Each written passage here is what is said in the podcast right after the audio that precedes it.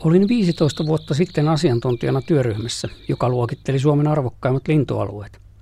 Olennainen peruste parhaille lintualueille oli, että niillä pesi tai levähtää muuttoaikaan huomattava osa jonkin Suomessa pesivän tai maamme kautta muuttavan lintulajin kannasta.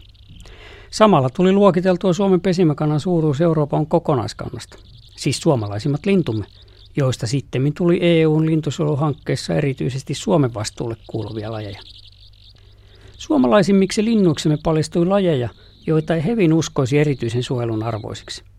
Telkkä, tavi, isokoskelo, rantasipi, leppälintu ja moni muu meillä yleinen ja runsaslukuinen laji, jota muualla Euroopassa elää niukasti. Kaikkein suomalaisimmaksi linnuksi paljastui kuitenkin Ani harvalle kansalaisille tuttu kahlaajalintu, vain varpusen mittainen jänkäsirriäinen. Eipä tämä arktisten sirrien sukulainen ole tuttu tutkijoillekaan – sillä se piilottelee kaiken kesää ylikäymättömiin suolakeuksiin liejukoilla, joille ihmisen jalka ei koskaan astu.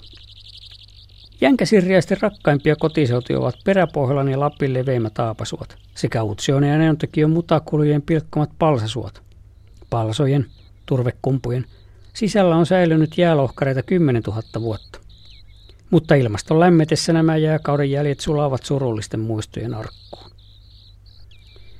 Etelämpänä yksittäisiä jänkäsirjäisiä pesinee Suomenselän, Kainuun ja Pohjois-Karjalan vetelimmillä aapasoilla, joilla niin maisema, kasvillisuus kuin linnustokin huokuvat pohjoista leimaa. Joskus nuoruudessani yhytin jänkäsirjäisiä pesimäaikaan Ilomatsin kesonsuolta. Nyt ovat sirjäiset sieltä kadonneet ja monet muutkin pohjoiset linnut taantuneet, mikä vetää mielen apeaksi. Jänkäsirjäisen jääminen vieraaksi lintututkijoillekin selittyy paitsi luokse pääsemättömillä ja kaukaisilla elinpaikoilla, myös lintujen hiljaisilla tavoilla. Suojeleepa pieni kokokin tätä kahlaajaa, joka heimonsa hermoheikoista mölymahoista poiketen ei pidä maisemaa halkovaa ääntäkään itsestään. Ei soiden eikä poikasaikaan, jolloin melkein koko muu suku meluaa niin parinmuodostuksen riemuja kuin huolta poikasistaan. Koko kesä sirjaisilta kuluu piipertelyn saraikkojen kätköissä. Siivilleen lintu nousee vain soitimelle lyhyeksi aikaa kesäkuussa.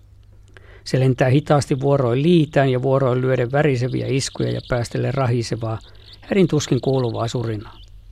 Poikasistaan se hermoilee sinne tänne piipertään ja siiperikkoa näytellen.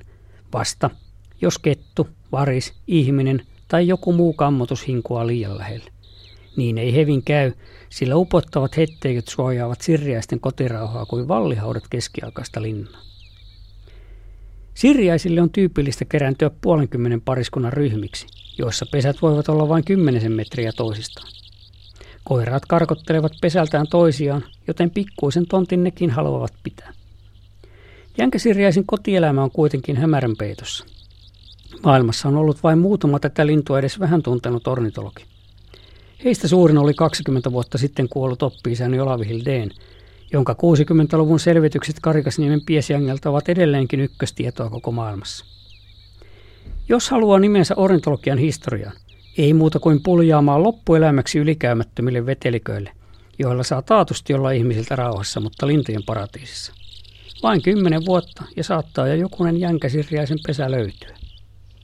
Silloin käytössämme olleiden kannanarvioiden mukaan jopa kolme neljännestä Euroopan kannasta pesisi Suomessa. Tosiaan käsirjaisen levinneisyysalue ilmoitetaan kaikissa käsikirjoissa kysymysmerkein Suomesta itään, koska siellä ei lintututkijoita juuri liiku. Vasta viime vuonna ilmestynyt arktisen Venäjän ja kartasto toi parempaa tietoa tästä lajista, jota näyttää elävän Pohjois-Venäjällä vähän laajemmalti kuin on luultu. Myös Ruijassa ja Pohjois-Ruotsissa sirriäisiä pesi enemmän kuin aikoinaan luulimme. Suomen noin 20 000 parin kanta lienee joka tapauksessa yli puolet Euroopan kokonaismäärästä. Sillä sirriäisiä ei pesi Kaninin niemimalta Uralille ja Aasian puolella vain Länsi-Siperian rannattomilla suolakeuksilla.